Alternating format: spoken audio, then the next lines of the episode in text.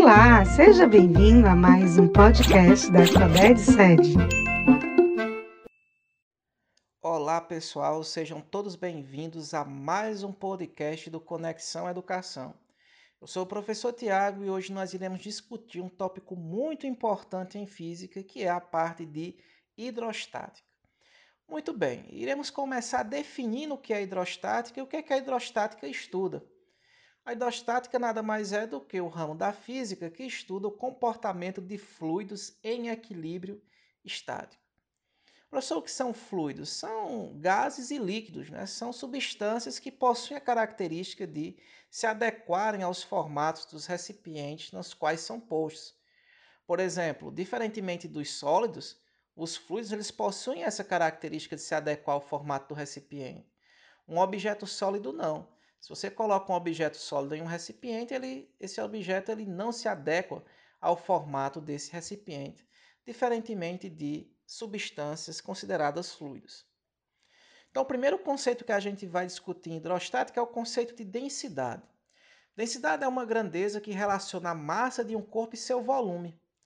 De tal forma que, matematicamente, nós podemos escrever que a densidade nada mais é do que o quociente entre a massa de um objeto e o seu volume. Então, densidade é massa sobre volume.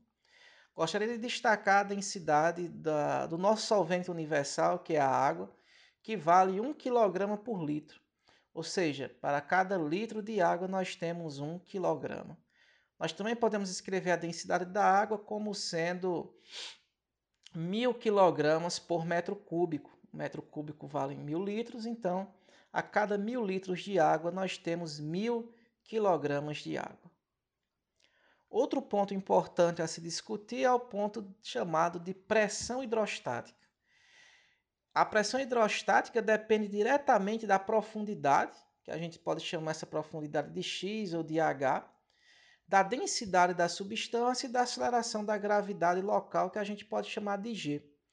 Então, por exemplo, se eu quero calcular a pressão hidrostática no fundo de uma piscina de 2 metros de profundidade, vamos supor que a piscina está completamente cheia de água. Então, se eu quero calcular a pressão hidrostática no fundo dessa piscina, basta multiplicar a profundidade da piscina, que são 2 metros, pela densidade do fluido que está na piscina, no caso a água, vezes a gravidade local se for a Terra aproximadamente 10 metros por segundo ao quadrado. Então, note que é bem simples calcular a pressão hidrostática, basta você multiplicar a profundidade, a gravidade e a densidade da substância. Outro ponto importante se discutir no estudo de hidrostática é o conceito de empuxo. Eu acredito que alguns de vocês que estão escutando esse podcast já tiveram a sensação de que levantar objetos que estão dentro de, da água, por exemplo, é mais leve, né? É mais leve você levantar um saco de 60 quilos dentro de água, dentro de água do que do lado de fora, né? Por quê? Porque no interior dos fluidos, né, se um objeto está parcialmente ou totalmente imerso em um fluido, existe uma força que atua sobre esse objeto chamada força de empuxo. E é justamente devido a essa força que nós temos a sensação de leveza quando estamos imersos em um fluido. O empuxo ele é explicado por um princípio muito importante da hidrostática, que é o princípio de Arquimedes. O princípio de Arquimedes nos diz que todo fluido em equilíbrio ele fica sujeito a uma força vertical que possui sentido oposto ao da força peso. Então veja, a força peso também é uma força vertical, mas ela é vertical para baixo. Se eu acabo de dizer, na verdade, o princípio de Arquimedes está dizendo isso. Se o princípio de Arquimedes está me dizendo que essa força ela é vertical, então ela tem a mesma direção do peso, mas ela possui sentido oposto. Se o peso é vertical e para baixo, o empuxo é vertical e para cima.